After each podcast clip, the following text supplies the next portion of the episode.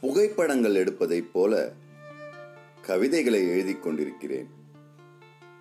சில நேரம் சுயமீக்கல் சில நேரம் பார்க்கும் காட்சிகள் சில நேரம் பறவையின் இறகுகள் சில நேரம் ஆழ்மனதின் அடிக்கோடுகள் சில நேரம் அரசியல் நிகழ்வுகள் சில நேரம் கண்ட கனவுகள் சில நேரம் ஆதிகால நினைவுகள் சில நேரம் நிகழ்கால நிறுத்தி வைப்புகள். நான் எழுதும் கவிதைகளில் படிமங்கள் இல்லை இலக்கியம் இல்லை கவிநயம் இல்லை மூளைக்கு வேலை தரவில்லை என பலவித விமர்சனங்களுக்கிடையே